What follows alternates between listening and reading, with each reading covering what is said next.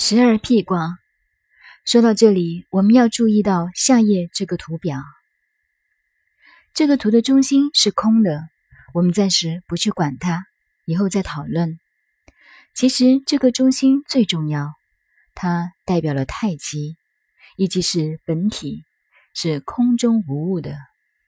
外面第一圈是十二个卦，这十二个卦在《易经》有关的书上。有一个专门的名词，称作十二辟卦。所谓辟，有开辟、开始的意义。还有一个观念，大家要注意的是，十二辟卦又名猴卦，意思是诸侯之卦。以前迷信卜到这种卦，认为命运了不起，是方面大圆的诸侯之卦。可不要去相信这一套，根本不是这么一回事。所谓侯卦，只是一个代号，亦是以古代的政治制度作为比方。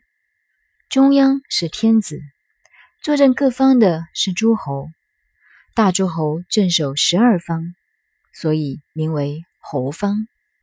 再清楚点说，《易经》是拿我们古代的政治制度来说明这十二个卦的位置和性质，并不是说卜到了侯卦就非当诸侯不可。